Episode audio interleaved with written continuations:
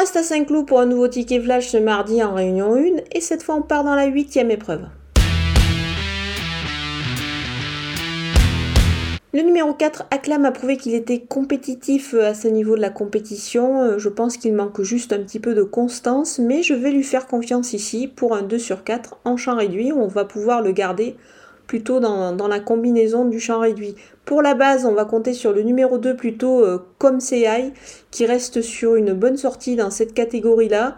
C'est vrai, il sera à mon avis encore dans le coup, c'est sûr. Je me méfie pour les sous-bases aussi du numéro 1 droit de parole avec Stéphane Pasquier en, selle. Pardon. Et enfin, le numéro 10, Vautrin, qui sera bien dans cette, cette catégorie-là plutôt que dans, dans celle des quintés, dans cette deuxième épreuve. Donc attention à lui.